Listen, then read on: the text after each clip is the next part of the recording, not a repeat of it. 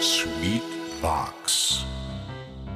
スヌーピーそれはチャールズ・シュルツが1950年から50年もの間描き続けたアメリカの漫画「ピーナッツ」に出てくるオスのビーグル犬。主人公の少年チャーリー・ブラウンの飼い犬です。気が弱くて自分に自信が持てないチャーリー・ブラウンをはじめいろんな個性を持つ子どもたちが繰り広げる人間模様に人生の哲学を感じるのは私だけでしょうか？Peanuts Dictionary. Peanuts Dictionary.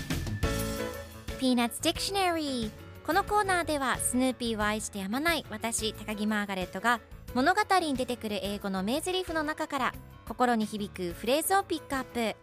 これを聞けばポジティブに頑張れるそんな奥の深い名言を分かりやすく翻訳していきます。それでは今日ピックアップする名言はこちら。I'm hiding under my bed. I'm hiding under my bed. ベッドの下に隠れているんだ。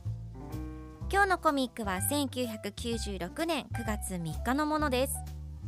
ルーシーがベッドの下に隠れている弟のリランに話しかけています。ルーシーが「リラン幼幼稚園に行く時間だよ。どこにいるの?」と呼びかけます。するとリランが「僕は行かないよ。ベッドの下に隠れているんだ」と答えます。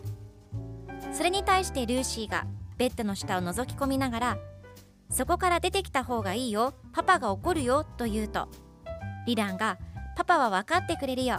小さい頃ベッドの下に3日間も隠れていたことがあるって言ってたもん。と答えます。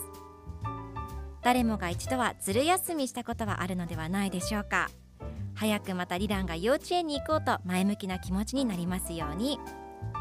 では今日のワンポイント英語はこちら。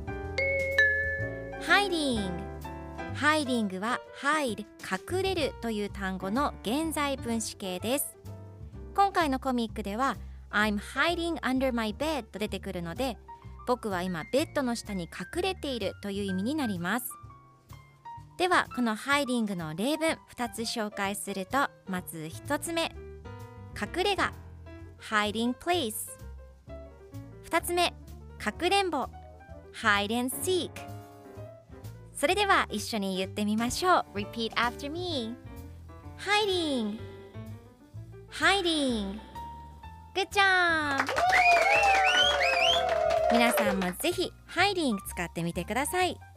ということで今日の名言は I'm hiding under my bed でした Peanuts Dictionary Peanuts Dictionary.